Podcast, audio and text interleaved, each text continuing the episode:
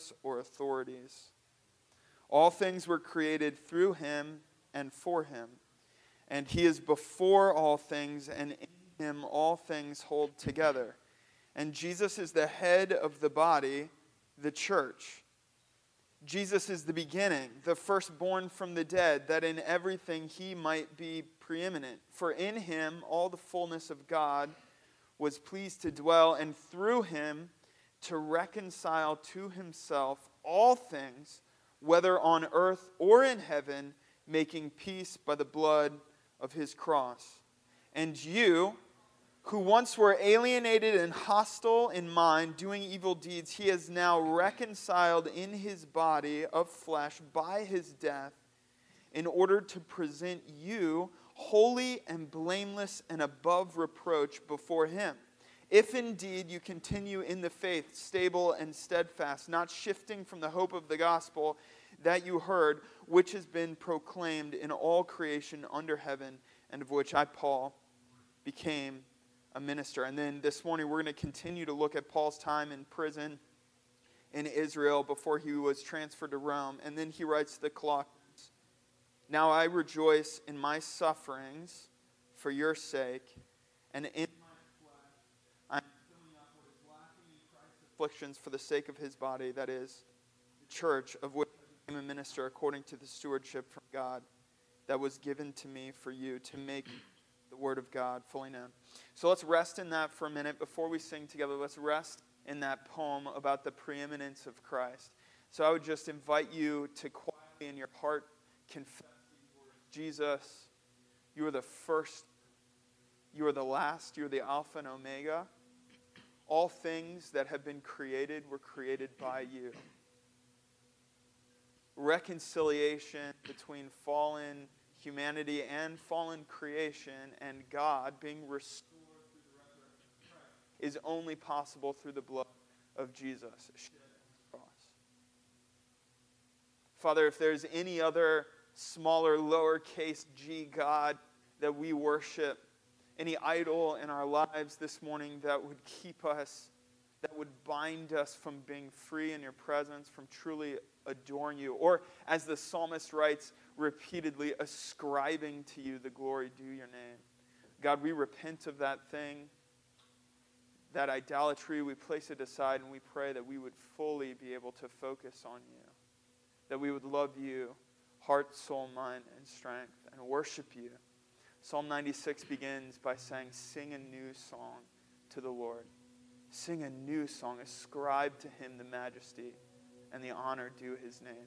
So, Parker Ford Church or visitors, wherever you come from this morning, we invite you to join together corporately in singing new songs of worship to God and ascribing glory and honor to his precious Son. We pray this in Jesus' name. We're continuing in Acts.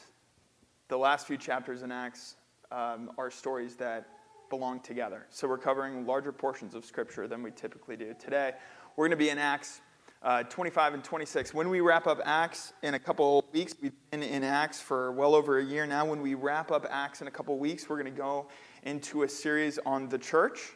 And uh, we're also inviting our congregation to read Francis Chan's letter together. And then at the end of the summer, early fall, we're going to have um, a gathering on an evening, and you'll get information about this, where we're going to invite the church to come together and to process uh, that book that book together. So we'd really recommend uh, you read it. I've uh, it has really challenged uh, challenged challenged your personal faith in some really helpful ways. Um, I've been reading it, and it's been uh, challenging mine as well. So I'd encourage you uh, to pick up a copy of that and be. All right, let's um, let's be quiet for a minute and just in your own hearts as we transition to, to the Word of God this morning, I want you to make this extremely personal, very personal. I just want you to invite God to speak through His Word to you. Can you do that? Not DJ, not the sermon series, not the program, that God, that the Holy Spirit, through His Word, the reigning Word of Jesus Christ, would speak to you today. So be quiet for a minute and just invite the Word of God to speak. Father, we invite you to speak to each one of us. this morning. Tether us to your presence, God, to your word. Shape us and teach us. Your word is alive and active, sharper than a two edged sword. With precision, it comes in and cuts us. With precision, it pierces us to the innermost parts of our souls. God, if we allow it to, it shapes us in life giving ways uh, like nothing else can. So we invite that process to take place this morning as we look at your word. And we pray this in your name. Amen. We're going to try the wired mic. So I'm going to be on a chain this morning. I'll probably be, I won't be able to do my normal, my normal path. That's all right. All right, so Acts 25 and 26. Last week, when we were in uh, 23 and 24, I glossed over a statement that this week I was thinking about a lot. And it was a simple statement where it said that Paul continued in prison for two years in this way. So uh, Festus would call, uh, or Felix would call um, Paul before him, and he was hoping for a bribe. And Paul obviously didn't give him a bribe. And this continued for two years. So, for two years, Paul is in the governor's palace, stuck, waiting. Jesus has already appeared to him and told him that he was going to send him to Rome. So, day by day, day after day, uh, Paul is waiting for this to come to fulfillment. Now, I was thinking about two years, which, you know, if you have a child, two years goes super fast. But if you think about, you know, like our baby was just born yesterday and all of a sudden they're two years old, right? That, that process is so fast. So two years isn't that long of a time, but if you're waiting for something, if you're stuck, two years can feel like an eternity. You know what I mean? Like when you're, when you're waiting, when you're waiting to be set free, when you're waiting for God to fulfill what He said He was going to do. I was thinking about, I, I haven't even been at Parker Ford for two years yet. This October will be two years since I started on staff here. That, I think of all the days and nights I've had here, all the conversations. That's a long time. That's a long time to be stuck and waiting. And so as I was thinking about about 2 years of knowing that Jesus is going to fulfill his word that you're going to be sent to Rome, this is Paul, and wondering how this is going to be taking place, but still stuck in this endless cycle of being called before the authorities and then the rehashing the same thing over and over again. I was thinking to myself, pondering in my, my own heart and imagination, how did Paul spend his time for those two years? What did he do each day? He didn't have Facebook. He wasn't watching cat videos on YouTube. Right? There's no, there's no ESPN Ocho on the flat screen in the corner of his, of his cell. It does say that he had a level of freedom and that friends were allowed to visit him, but how did he spend day I mean over 6 700 over 700 days? How did he spend each day waiting? All right. I came up with seven things that I think Paul did while he was waiting. All right? You want to see them? I think these are seven of the primary things that Paul did every day while he was waiting just waiting on God. And I think these are the these are seven things that we should do uh, as well when we're waiting for God to move and to fulfill His word. Seven things to do. So this is my title for this. Seven things to do when you're stuck in prison for two years. I hope this never comes in handy for you. You will wait, though. You will wait on God. This is, this is uh, an exercise that every single person is called to in their relationship with the Lord to wait on Him.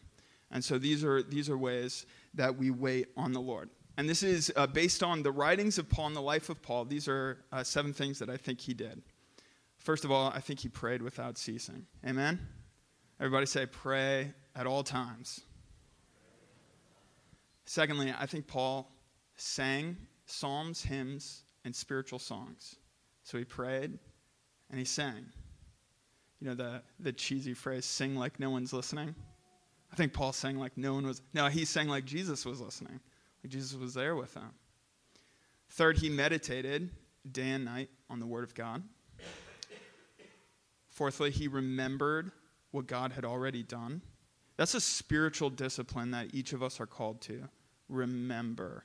Do not forget what God has already done. Because if you do, if I do, if we forget what God has done, then we are untethered from the foundation of His work in our lives. This is when we start to doubt in unhealthy ways, when we no longer remember God's word.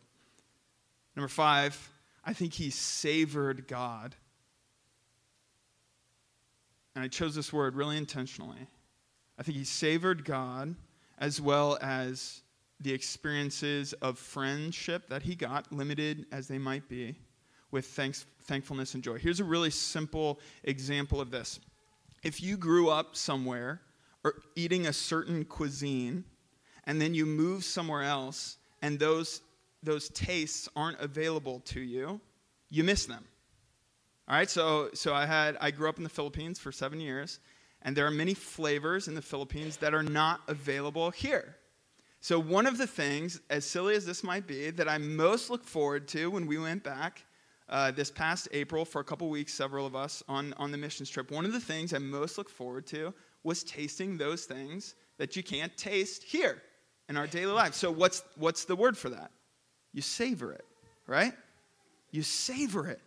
And so, Paul, who's stuck, he doesn't have the level of freedom to go where he wants to go or do what he wants to do or eat the things he wants to eat. I think that every time God gave a gift of presence of a friend visiting or just a special moment where he remembered something, I think that Paul savored it. And we'll, we'll see this from the word. I'm going to give scriptures for each one of these.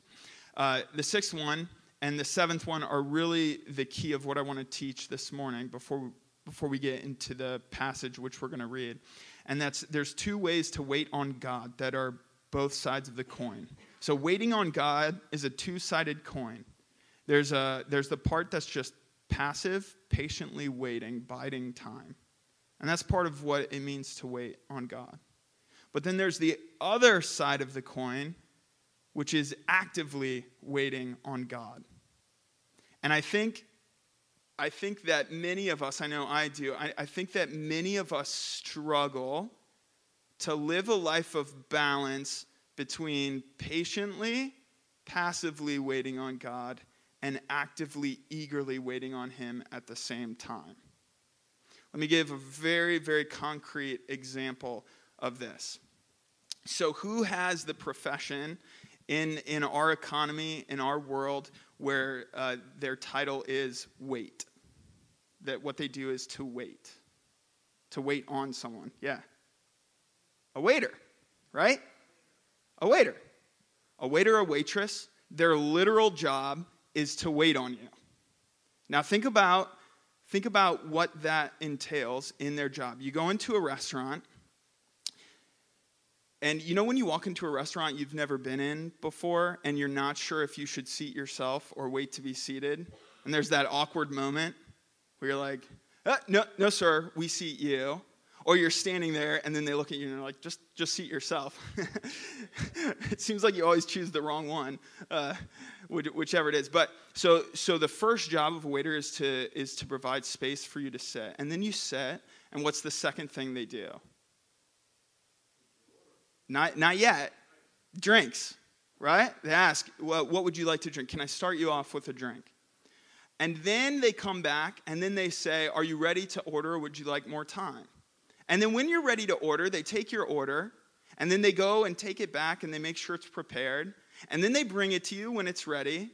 And sometime about three to five minutes after you've been served, they'll typically come back and say, How is everything today?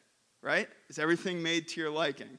And then about 10 minutes later, they'll come back and say, Would you like any dessert or will this be all? Can I get you a refill? And so on and so forth. Now, notice the delicate balance in the waiting profession between patience and space given to the person and activity where there's a proactive asking what you desire.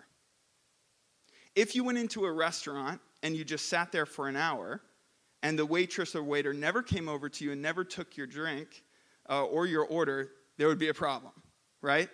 You know, when you're trying to get out of a restaurant and you're like, you haven't seen your waitress in 45 minutes and you're like, I need the bill, I gotta go. But then there's the opposite end of the spectrum when a restaurant's really busy, but you're not really in a rush, but you can tell they want you to get so they can put someone else in the table, right? And that's, that's where they're like hovering over you. You ready? Can I clear your plates? Can I get? And they're just trying to move on so they can get another tip and another person in, in, in the seat. This is the delicate balance of waiting. There needs to be space for you to be able to eat and have relationship and conversation. But there also needs to be an active waiting so that your cup doesn't go empty. So that, so that when you're ready, the food is ready. Waiting on God is the same thing. Waiting on God does not mean you sit back passively and wait for God to do something. That's a piece of it. Waiting on God means you're asking Him, Can I fill your drink for you? Is there anything else I can do for you today? How can I serve you today? That is to wait on God actively. And then there's the side of waiting on God where He says, It's not yet time, so be still and just know that I am God. Quiet your heart like a new, like a weaned child, like I prayed earlier. Do you see the balance between these two things? So, Paul, stuck in prison for two years, is both patiently and actively waiting on God. All right, I'm going to show you scriptures from Paul's own writings uh, that speak to each of these things in really cool ways. All right, the prayer one is pretty obviously uh, pretty obvious. I think all of you could probably quote off the top of your head uh, scriptures that would speak to this that, that Paul was praying while he was waiting. He writes in Romans chapter 1, verses 9 and 10 For God is my witness, whom I serve with my spirit in the gospel of his Son, that without ceasing I mention you always in my prayers, asking that somehow, by God's will, I may now at last succeed in coming to you. He's already written this by the time he's in prison in the governor's palace. So, you know, this is several years later, two to three years later, and he, this prayer is continuing. Somehow, some way, he might at last succeed in coming to them. But he's praying without ceasing. Ephesians 1 says, I do not cease, I never stop giving thanks for you, remembering you in my prayers, that the God of our Lord Jesus Christ, the Father of glory, may give you a spirit of wisdom and of revelation and the knowledge of him. And then the really well, known verse in 1 Thessalonians 5 where it says, See that no one repays evil for evil, but always seek to do good for one another and to everyone. Rejoice always, pray without ceasing. Give thanks in all circumstances, for this is the will of God in Christ Jesus for you. One of the really challenging things uh, that Francis Chan writes in Letters to the Church is he, he had a policy for his leaders at his church that every single leader had to spend a minimum of an hour in prayer uh, a day. And if not, then they were disqualifying themselves uh, from uh, the leadership in his congregation. Now, that may seem legalistic or, uh, or overly burdensome, but that's a pretty standard, healthy challenge for us as communers and followers of Christ, is it not? To pray every day? How else do we listen and hear God but to pray? So pray without ceasing, Paul says. And don't hear me saying this from a, a standpoint of self righteousness. Hearing me, hear me uh, say this from a standpoint of also wanting to learn and grow. That we are to be a people of prayer in all circumstances. All right, secondly, I think he's saying he says in Ephesians chapter 5, Therefore, do not be foolish, but understand what the will of the Lord is, and do not get drunk with wine, for that is debauchery, but be filled with the Spirit, addressing one another. this is funny. Talk to one another in psalms, hymns, and spiritual songs. That's what that, that word means. Address. So, address one another, speak to one another in psalms, hymns, and spiritual songs, but also singing and making melody to the Lord with your heart, giving thanks always and for everything to God the Father in the name of our Lord Jesus Christ, submitting to one another out of reverence for Christ. So speak and sing constantly in psalms, hymns, and spiritual songs. And then we see this example actually played out in his life when he was in prison in Philippi earlier, several years earlier. he and Silas, it says about midnight in Acts 16, Paul and Silas were praying and singing hymns to God. And the prisoners were listening to them, and suddenly there was an earthquake so that the foundations of the prison were shaken. Is that awesome? Paul and Silas singing in prison. So I, I think it's only fair to say this is what he's still doing as he's waiting in these two years. He is praying and he's singing. It also, um, in Colossians, I was thinking about reading this passage earlier this morning, but I went with chapter one. In chapter three, he says much the same thing sing in psalms, hymns, and spiritual songs. Third, he meditated. In Second Corinthians chapter 12 is one of the most fascinating mysterious passages in the New Testament where Paul talks about the mystical experience he had of being swept up into the third heaven. He says, he's speaking in the third person I know a man in Christ who 14 years ago was caught up into the third heaven. Whether in the body or out of the body, I do not know. God knows. And I know that this man was caught up into paradise, and he heard things that cannot be told, which may not be uttered. What Paul was doing was he was meditating on God. He was praying. He was meditating on Jesus. He was in the Spirit when God swept him up in some sort of spiritual experience into the third heaven. In Romans chapter 12, the famous verse, it says, Do not be conformed to this world, but be transformed by the renewal of your mind, that by testing you may discern, discern what the will of God is, what is good and acceptable and perfect. How do you renew your mind? You meditate on God's word. You chew on it, you study it. And as you meditate and chew on his word, you bring your situation in and you look at your situation in light of his word, meditating upon it, and he transforms and renews your mind. 2 Corinthians 10 is a very similar passage where he's talking about tearing down strongholds. He says, We destroy arguments and every lofty opinion raised against the knowledge of God and take every thought captive to obey Christ. He's meditating on his life and on the Word of God. All right, so I think Paul spent time in meditation on a daily basis. Fourth, he remembered.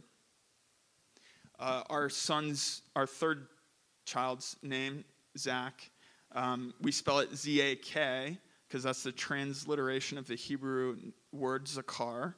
And that's where the name Zechariah comes from in the scriptures, Zechariah, which is spelled with an E.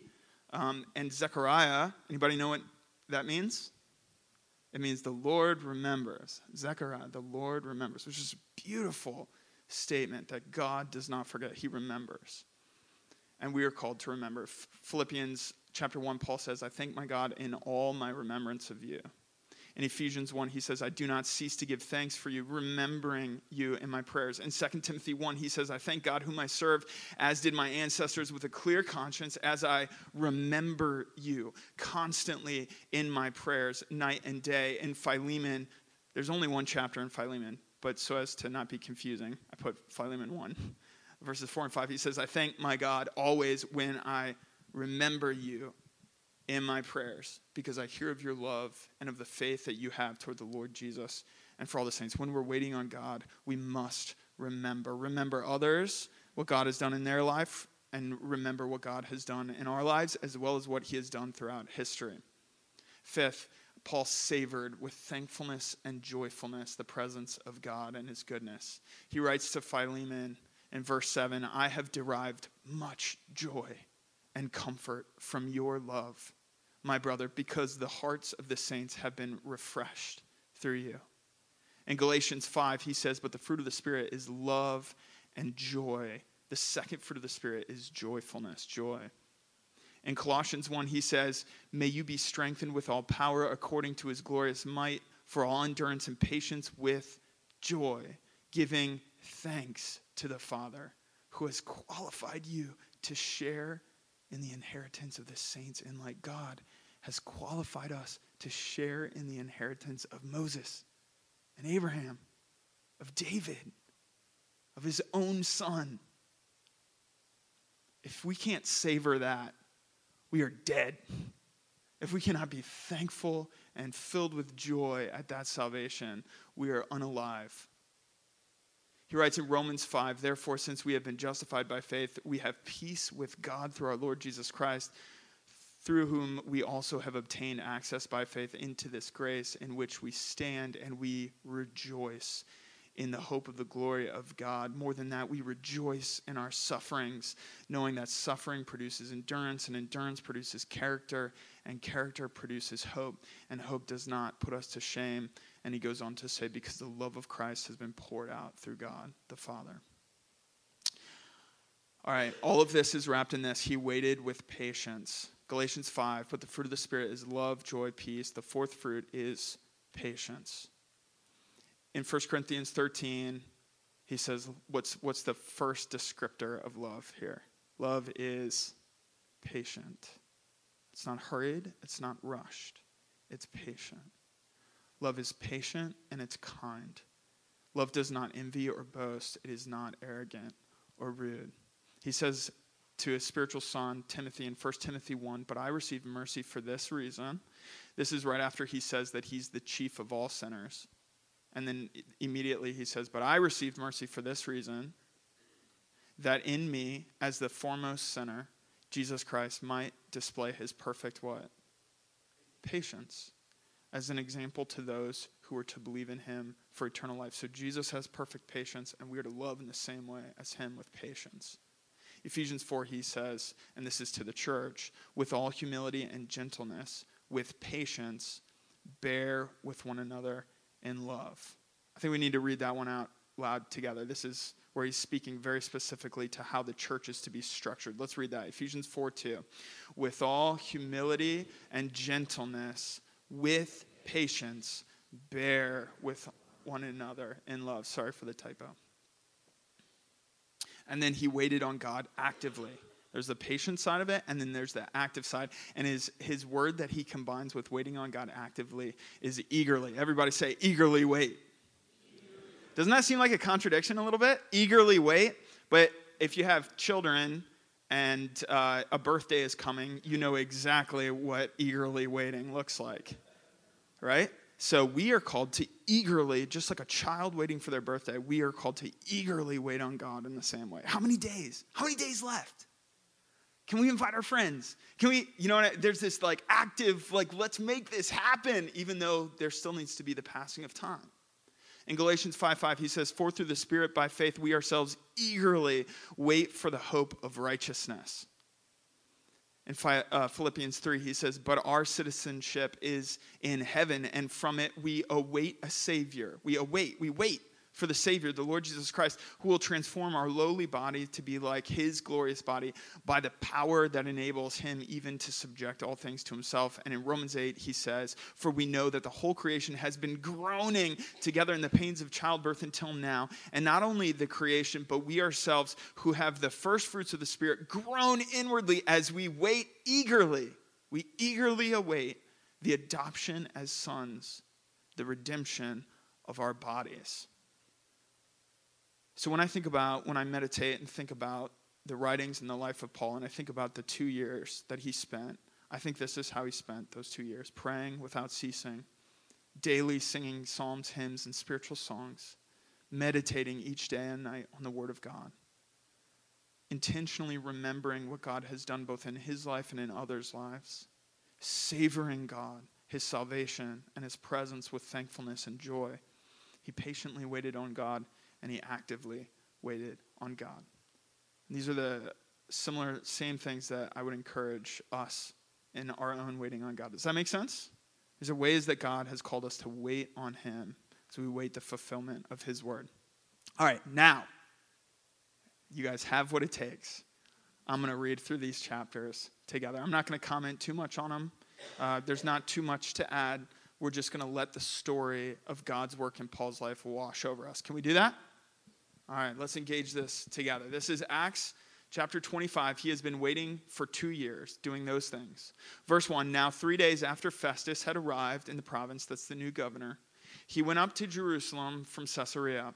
And the chief priests and their principal men of the Jews laid out their case against Paul, and they urged him, asking as a favor against Paul that he summon him to Jerusalem because they were planning an ambush to kill him on the way. Sound familiar? They've tried this before, they're going to try it again. Festus replied that Paul was being kept at Caesarea and that he himself intended to go there shortly. So, said he, let the men of authority among you go down with me. And if there is anything wrong about the man, let them bring charges against him. So he says, I'm not going to take him down here to Jerusalem. You come up with me to Caesarea, which was uh, the right move.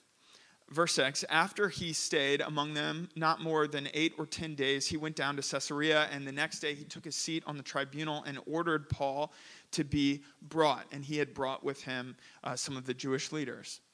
When he had arrived, the Jews who had come down from Jerusalem stood around him, bringing many and serious charges against him that they could not prove. Paul argued in his defense Neither against the law of the Jews, nor against the temple, nor against Caesar have I committed any offense. But Festus, wishing to do the Jews a favor, so he's going to play the political game, said to Paul, Do you wish to go to Jerusalem and there be tried on these charges before me? But Paul said, I'm standing before Caesar's tribunal. In other words, this is exactly where I should be tried as a Roman citizen. Where I ought to be tried. To the Jews I have done no wrong as you yourself know very well. Verse 11 If then I am a wrongdoer and have committed anything for which I deserve to die, I do not seek to escape death. But if there is nothing to their charges against me, no one can give me up to them. I appeal to Caesar. This is a famous uh, line from Paul. This is sort of his trump card as a Roman citizen that he's been holding in his pocket for the last two years as he's been waiting on God patiently and actively. And finally, the moment comes, and I don't know if it was a stirring of the Holy Spirit or just he decided he had had enough, but he says, I appeal to Caesar. And in Roman law, obviously, the court of Caesar was the highest court in the land, and this would have been the next step up from the governor uh, uh, tribunal. And so Paul appeals as a Roman citizen to uh, be seen and his case to be heard by Caesar. Now, there were many, many, many cases that came before Caesar. So he's not ending the waiting period, he's only extending it further. Because now, if things go according to plan, he gets bumped onto a brand new list. And that's where Acts is going to end, waiting to be seen. And no one knows how long he waited, but it was a long time. So Festus, verse 12, when he had conferred with his council, answered, To Caesar you have appealed, to Caesar you shall go. And you can kind of imagine Festus uh, sort of like washing his hands of the whole situation and saying, Thank goodness, let's be rid of this problem that has been festering here.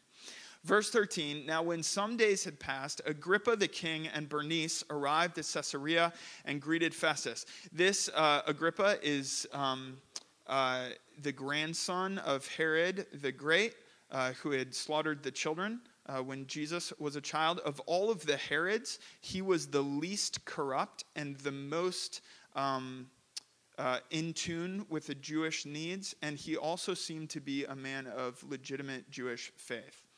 So, Agrippa, and Bernice is not his wife, it's his sister, and you can read all about them, and they lived a very, very interesting life. Agrippa um, although he was committed to the Jewish people, he ended up siding with Rome in AD 70 when they rebelled and the temple fell.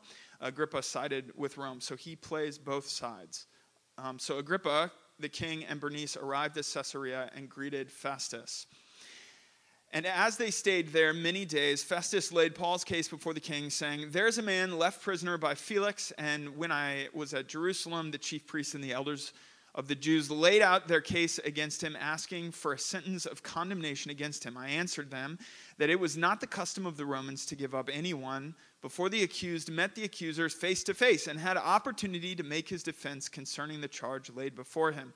So when they came together here, I made no delay, but on the next day took my seat on the tribunal and ordered the man to be brought. When the accusers stood up, they brought no charge in his case of such evils as I supposed. Rather, they had certain points of dispute with him about their own religion and about a certain Jesus who was dead, but whom Paul asserted to be alive. Being at a loss of how to investigate these questions, I asked whether he wanted to go to Jerusalem and be tried there regarding them. But when Paul had appealed to be kept in custody for the decision of the emperor, I ordered him to be held until I could send him to Caesar. Then Agrippa said to Festus, I would like to hear the man myself. Tomorrow, said he, you will hear him. So on the next day, Agrippa and Bernice came with great pomp That's the only time in the New Testament this phrase is used, with great pomp. So this is a very like royal setting. They've got their you know instruments of of rule and they've got their robes on and the crown and they come into trumpets and all this is taking place uh, around Paul. And they entered the audience hall with the military tribunes and the prominent men of the city. So there's quite a gathering here. Then, at the command of Festus, Paul was brought in. And Festus said, and he says this in front of uh, Paul, which is interesting. So Festus said, King Agrippa, and all who are present with us, you see this man about whom the whole Jewish people petitioned me, both in Jerusalem and here, shouting that he ought not to live any longer. But I found that he had done nothing deserving death, and as he himself appealed to the emperor, I decided to go ahead and send him. But I have nothing definite to write to my Lord about him. Therefore, I have brought him before you all, and especially before you, King Agrippa, so that after we have examined him, I may have something to write. I'm sure Paul's standing there saying, I can give you something to write. For it seems to me unreasonable in sending a prisoner not to indicate the charges against him. Chapter 26 So Agrippa said to Paul, You have permission to speak for yourself. Then Paul stretched out his hand and made his defense. Now, that's interesting imagery, isn't it? Paul stretches out his hand to make his verbal defense.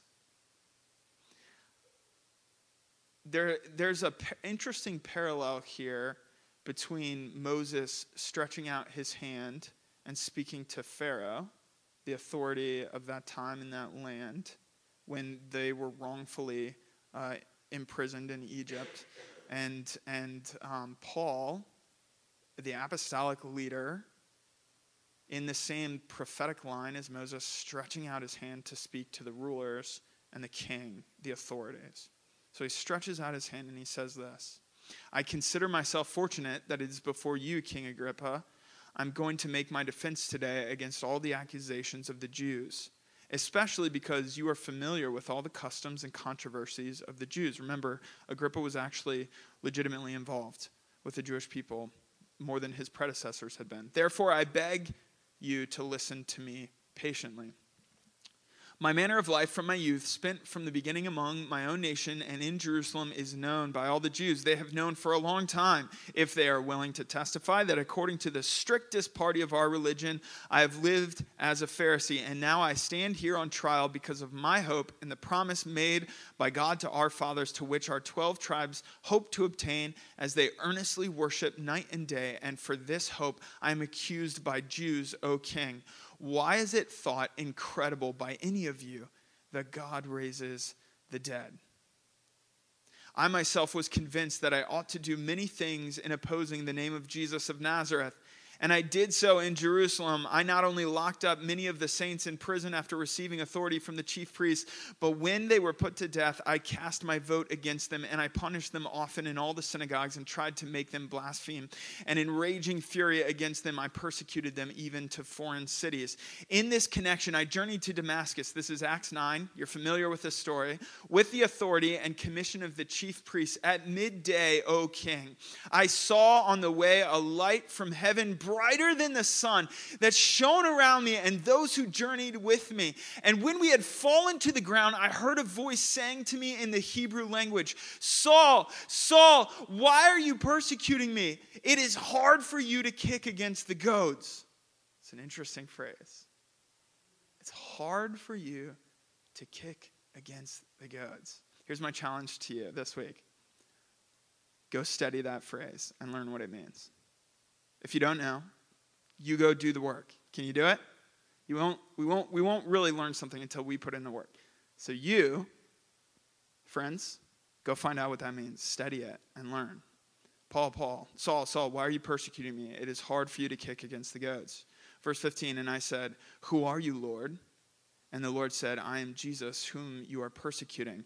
But rise and stand upon your feet, for I have appeared to you for this purpose, to appoint you as a servant and a witness to these things in which you have seen me, and to those in which I will appear to you, delivering you from your people and from the Gentiles, to whom I am sending you, to open their eyes so that they may turn from darkness to light and from the power of Satan to God, that they may receive forgiveness of sins and a place among those who are sanctified by faith in me. That's us, right?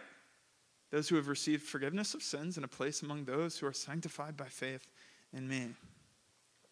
Therefore, O King Agrippa, I was not disobedient to the heavenly vision, but declared first to those in Damascus, then in Jerusalem, and throughout all the region of Judea, and also to the Gentiles, that they should repent and turn to God, performing deeds in helping in keeping with their repentance. For this reason, the Jews seized me in the temple and tried to kill me. To this day, I have had the help that comes from God. And so I stand here testifying both to small and great, saying nothing but what the prophets and Moses said would come to pass that the Christ must suffer, and that by being the first to rise from the dead, he would proclaim light both to our people and to the Gentiles. And as he was saying these things, in his defense, Festus, this is the Roman governor, he said with a loud voice, he interrupts him, Paul, you are out of your mind. Your great learning is driving you out of your mind. Have you ever heard someone teach or speak or, or teach on a subject and you're like, you're going nuts because, I don't know, like absent minded professor or what? But he's like overwhelmed by Paul. What Paul does and what we um, moderns have a hard time understanding is that whenever Paul gave a speech or wrote his letters, he wove within it both Jewish uh, teaching as well as Greek philosophy. He even quotes from Greek poets in his epistles. So in our scripture, we have quotations from Greek poets, like pagan poets.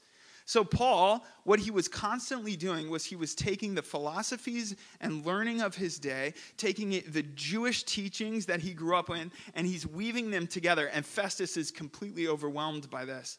He says, You are out of your mind. Verse 25, but Paul immediately says back to him, I'm not out of my mind most excellent Festus, but I am speaking true and rational words. For the king knows about these things, and to him I speak boldly. Remember, in Paul's mission, we looked at this last week in Acts 9, God had said, I will send you to rulers and to kings. And so here Paul is, for the first time in his ministry, standing in front of a king, and he is speaking directly to him.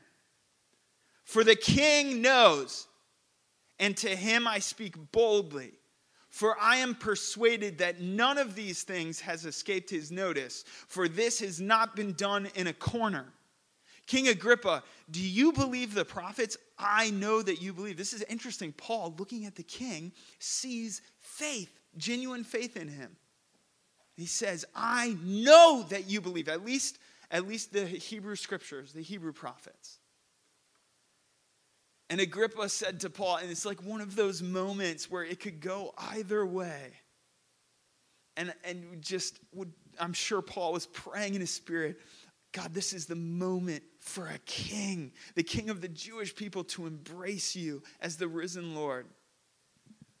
But Agrippa responds, In a short time, would you persuade me to be a Christian? And Paul said, Whether short or long, I would to God that not only you, but also all who hear me this day might become such as I am, except for these chains. Verse 30 Then the king rose, and the governor and Bernice, and those who were sitting with them. So King Agrippa cuts it off. Verse 31 And when they had withdrawn, they said to one another, This man is doing nothing to deserve death or imprisonment. So even though there's not an agreement with him, not a submission to this teaching of Christ's lordship, there is a recognition that that he does not deserve to die. And Agrippa said to Festus, This man could have been set free if he had not appealed to Caesar. And that's where we'll pick up next week, where Paul goes uh, to Rome and what happens on the way. So as we close our time, uh, praise team, you can come up. The last song we're going to sing is very uh, related to this. And so it's going to be a new song, but I would invite you to meditate and chew on the words of this song because it's like speaking to this waiting on God and choosing to be in a place of. Um, of rejoicing even in hardship. Let's pray and ask the Lord to seal his word in our hearts, to teach us, and that we might change more and more into his image. God, we thank you for your presence this morning. Thank you for the example of Paul and his own teachings, teaching us how to wait on you, how to pray without ceasing, how to sing psalms and hymns and spiritual songs, how to meditate, how to savor you with thankfulness and joy, how to remember what you've done, God, in our lives, how to wait for you patiently, wait actively on you. We pray that we would be a people that wait on God. A famous passage, Isaiah 40 those who wait on the Lord rise up. they run and do not grow weary, they walk and they do not faint. Teach us how to wait on you, God. Teach us how to wait on you as we're waiting for the fulfillment of your promises and word. We pray this in your precious name. Amen.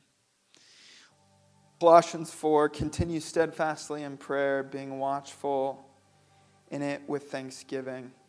And then he says, Walk in wisdom towards outsiders, making the best use of the time. Let your speech always be gracious, seasoned with salt, so that you may know how you ought to answer each person. We saw Paul navigate that over the last weeks, seasoning his speech with salt, listening to the Spirit, how to respond in each difficult situation he was, he was brought before others. We too have been given the same wisdom in Jesus Christ to know how to speak, to proclaim the glory of God. Let's close our time with the doxology. Can we sing that together? Praise God from